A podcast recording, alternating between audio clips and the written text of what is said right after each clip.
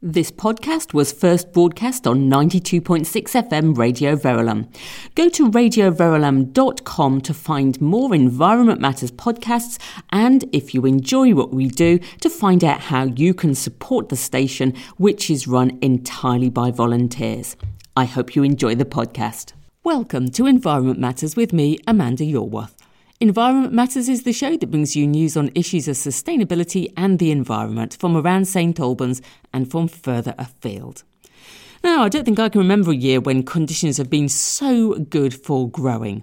With some rain and plenty of warmth, plants have grown almost as you watch, and I'm wondering if I'm going to need a machete to get to the bottom of my garden.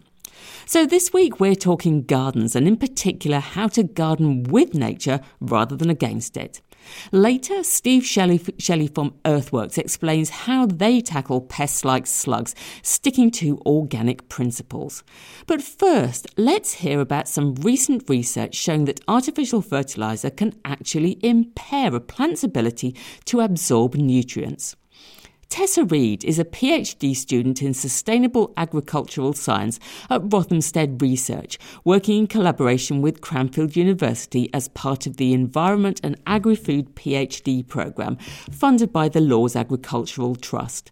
And her particular area of interest is soil bacteria. I started by asking Tessa why some soil bacteria are so important for plants like wheat soil health is dependent on soil microbes such as bacteria. Just like we need a diverse gut microbiome to keep us healthy, the soil needs diverse communities of microbes to keep it healthy and maintain its function. Um, and these microbes provide a broad range of services for plants in terms of nutrient acquisition, disease suppression, and resistance to abiotic stresses such as drought. Right. Okay. So they're basically helping plants with help plants with food and health, and and as you say, coping with really tough things that climate change is throwing at them, things like drought. So that's pretty important, isn't it? And do these bacteria live kind of randomly in the soil, or do they form um, a symbiotic relationship? So that's sort of like a partnership, isn't it, um, with the plants, like some fungi do. And people might have heard of things like mycorrhizal fungi that they use beneficially in their gardens. So so, so how how do these bacteria work? Uh, yeah, uh, yes, absolutely. So, in a natural environment, plants have evolved to form mutually beneficial relationships with soil bacteria. Um, and these bacteria live in the soil closely associated with the plant roots, the portion that is referred to as the rhizosphere. And they can be termed plant growth promoting rhizobacteria or PGPRs. Probably one of the best known examples of this is the root nodule forming soil bacteria rhizobium that fix nitrogen. So they colonize plant cells within root nodules where they convert atmospheric nitrogen to ammonia, um, which can be readily used by the plant. Um, and that's just one example. Uh, PGPRs can benefit plants in many other ways. Uh, they are particularly well known for their acquisition of phosphorus, but they've also been demonstrated to help in the uptake of nitrates, and they also benefit in the acquisition of water. Um, and it's possible they're also helping in the acquisition of potassium as well. So they actually provide quite a broad service to the plant in the acquisition of nutrients. And in return, the microbes gain sugars and other small molecules from the plant. So it's a fine tuned relationship that was established millions of years ago when the first land plants colonized Earth. Wow. So so this is something that has been going on for absolutely well, it's more than millennia, isn't it? This has kind of been going over just whilst the plants have evolved. These bacteria have been there growing with them. So you've looked at the effect of fertilizer on these really important soil bacteria. What kind of fertilizer are you talking about? Uh, so we're talking about chemical fertilizer, um, and we used Osmocote NPK granules, which stand for nitrogen, phosphorus, and potassium. Um, and this is a popular commercial brand of fertilizer. Okay, yeah, so that's just something that you could get down the garden centre. Probably find that I, I, don't know if you looked in lots of greenhouses, there'd be there'd be some there. You say it's just just yeah. a standard balanced fertilizer, yeah, isn't absolutely. it? Okay, and so what effect did it have on these really important soil bacteria when when you added the um, the fertilizer? Uh, so we showed that in the commercial variety cadenza wheat, um, the application of this widely used chemical NPK fertilizer significantly reduced the abundance of rhizobacteria that performed plant growth promoting functions. So, actually, what um, happens is the plant recognizes that fertilizer has been added the plant sees that there's lots of nitrogen and phosphorus around, and so it chooses not to engage with these beneficial symbionts. And the reason for that is simply the fact that when the plant goes to the bacteria for the acquisition of nutrients, it pays a price for those nutrients. So it has to exchange root exudates, carbon from photosynthesis, sugars, and other small molecules for these nutrient services from the bacteria to tightly control the symbiotic relationship. Okay, so so um, so it's kind of easier for the plant to get the nutrients um, directly from the fertilizer rather than, as you say, having to to give something in exchange for getting the nutrients from the bacteria. I mean, it does sound in some ways that perhaps we seem to be losing an opportunity to work with nature rather than against it here. How do you think what you have learnt could perhaps help us to farm a bit more sustainably? Yeah, so I mean, we already know a lot about the detrimental impacts chemical fertilizer has. They're our primary source for pollution in agriculture, driving eutrophication and biodiversity loss. We know a lot about nitrogen in that context, but phosphorus inputs are also a major driver for eutrophication. And then, of course, the major cause of greenhouse gas emissions in agriculture. And soil health is crucial for farm profitability as well as being crucial to some of the environmental ambitions that we have. So, the more we understand about how life in the soil functions, the more we can harness these benefits and make better decisions about sustainable agricultural practices. So, step one for me in reducing agricultural reliance on inorganic fertilizers is just better use and better capture of what is already in the soil. What I would like to see is something where we develop complex hmm. plant growth promoted rhizobacteria networks. If we develop these complex networks in the soil, even when, or especially at the time when we fertilize. So we have a much more efficient mechanism for the capture of nutrients and theoretically would lose less nutrients out into the environment. So, additionally, research like this aids the development of tailor made microbial inoculants, which is a new community of microbes that would be an eco friendly solution to alleviate potential stresses. So, this is basically adding in some good bacteria, just like we would take a probiotic yogurt for our, our gut health. So it sounds like there's potentially some some good things sort of in the pipeline in the future there. And is there anything do you think that home gardeners can take from this? Yes, absolutely. That um, soil health is crucial for healthy gardens and healthy gardening, and just stop buying and using chemical fertilizer. In fact, you can buy microbial bioinoculants as fertilizer that you can use in your garden that can be tailor made for the type of crop you're using. I was growing some roses this summer and brought microbial inoculants for, for rose growth, and they work really well. Brilliant. And they will hopefully enable the plant to, to get the food that it needs without all the downsides that you've explained that we get from synthetic fertilizers. So, healthy plants and hopefully healthier planets as well. Yeah, it's feed feed the soil in order to feed the plants. That's that's the motto.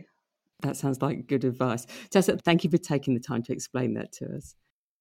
I was talking there to Tessa Reid from Rothamsted Research, and you can find out more about the work that Rothamsted are doing to help farmers make our food more sustainable at rothamsted.ac.uk. Now, someone who agrees that healthy soil is the start of healthy plants is Steve Shelley from Earthworks.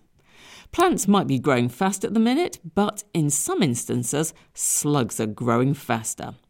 How to deal with pests in a nature friendly way is a perpetual problem, so I was keen to find out what they do at Earthworks. I started by asking Steve, with Earthworks being managed on organic guidelines, what is their general approach to garden pests? We really try to take the approach that prevention is better than cure overall and that means really four things, I think, if you kind of take a step by step process of looking at it. First is to have a healthy soil. Second is crop rotation, although that doesn't always apply to all crops in all places.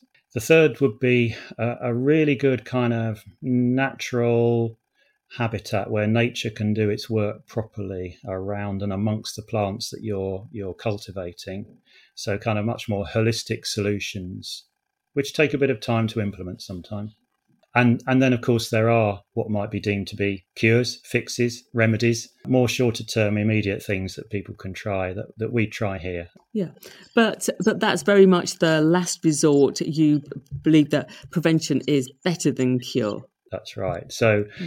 uh, if we took the example of, say, aphids and black fly, then there's a whole kind of holistic way of, in which we can attempt to deal with those in some way. Once we've got a healthy soil structure, and, and perhaps we're, you know, making sure our legumes, if we're talking about aphids on broad beans, for example, or beans, are in, in different beds at different in different seasons, um, then really the natural ecosystem, I think, can become quite important. Uh, certainly, on three counts, I think we're talking about providing deterrents to pests, things that confuse or disguise uh, plants that pests are interested in.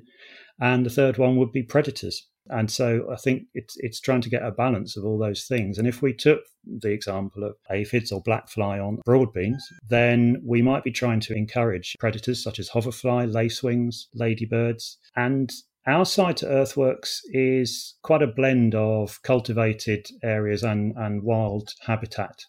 So we have a lot of cow parsley, we have a lot of yarrow uh, growing quite wild around the site. It's always possible to encourage these things into gardens, of course, if you if you think about how to manage them. But they are great habitat once they're in flower and seed for hoverfly and lacewings. Similarly, with with the umbellifers, you know, you could companion plant carrot, coriander, fennel, things that flower in the same way and go to seed. They encourage similar predators, encourage ladybirds, encourage the apex predators, the insect world, the, the earwigs and the parasitic bugs, uh, wasps. So um, they will all have a good go at your aphids for you, and I think that's that's a good example, really, of of how to tackle those. Indeed. Well, pretty much everybody who grows broad beans seems to be troubled by aphids, don't they? So that's some some some good tips there. So how about a lot of gardeners' nemesis, the slugs? There seem to have been so many of them around this year. So many people saying, "Oh my goodness, my garden is absolutely ridden with these. They're eating everything." Uh, do you have problems with slugs at earthworks? And if you do, what do you do about them? Yes, we do. Uh, we do. And we, as we record this, we're sitting in a particularly dry little patch, aren't we? But uh, we've had a very, very wet part of the early summer, and, and slugs have been absolutely terrible here. First thing to say is, of course, I don't think anyone's immune from this, and we can never eradicate all these pests completely. So, what do we do? Well, again, I think it's a twofold approach. There, there is the wildlife habitat thing, and I would say if we're looking at predators, for example, then we need to be thinking of amphibians, frogs, toads. We need to be thinking of hedgehogs, birds. So we need a good environment for that. And having a garden pond, however big or small, in your own garden or near your allotment, I would say has got to be pretty much up there at the top of the list for everyone. Of course, we do use and we do try and experiment with a whole range of, of, more immediate remedies, and they range from eggshells to sharp sand to bran to oats to putting down coffee grounds. And I have to say, uh, you know, no, no, one is is sort of squeaky clean on this. We we do occasionally use produce from from good garden centres, such as impregnated wool pellets, which are organic, which we've been experimenting a little bit with this year. And I think all is a question of how to blend those various things in. Have you found that any of those have been effective for you? Is any of any of those that you can recommend as better than the rest? I think the the things that stand the test of time uh, are those which are quite sharp and really deter the slugs from walking across and which stay uh, during rain. So, eggshells are quite effective actually. I appreciate we use very little here. I mean, we can't bring many eggs, eggshells onto the site, but on a small scale in people's gardens, it may sound laborious, but if you've got time to clean your eggshells and take them out and scatter them, also looks very pretty, I have to say. But they stand up to rain. Uh, they don't get washed away particularly easily. And sharp sand as well, it does get a, a little wet. And uh, so when it's wet, slugs can cross it.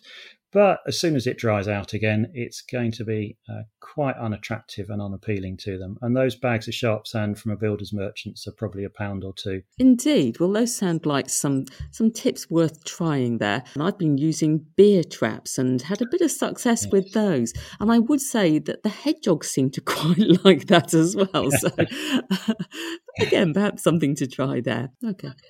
So, another place where we tend to get quite a build-up of pests and diseases, and they're often quite hard to shift. And that's inside greenhouses and polytunnels. Now, I know you've got polytunnels down at Earthworks.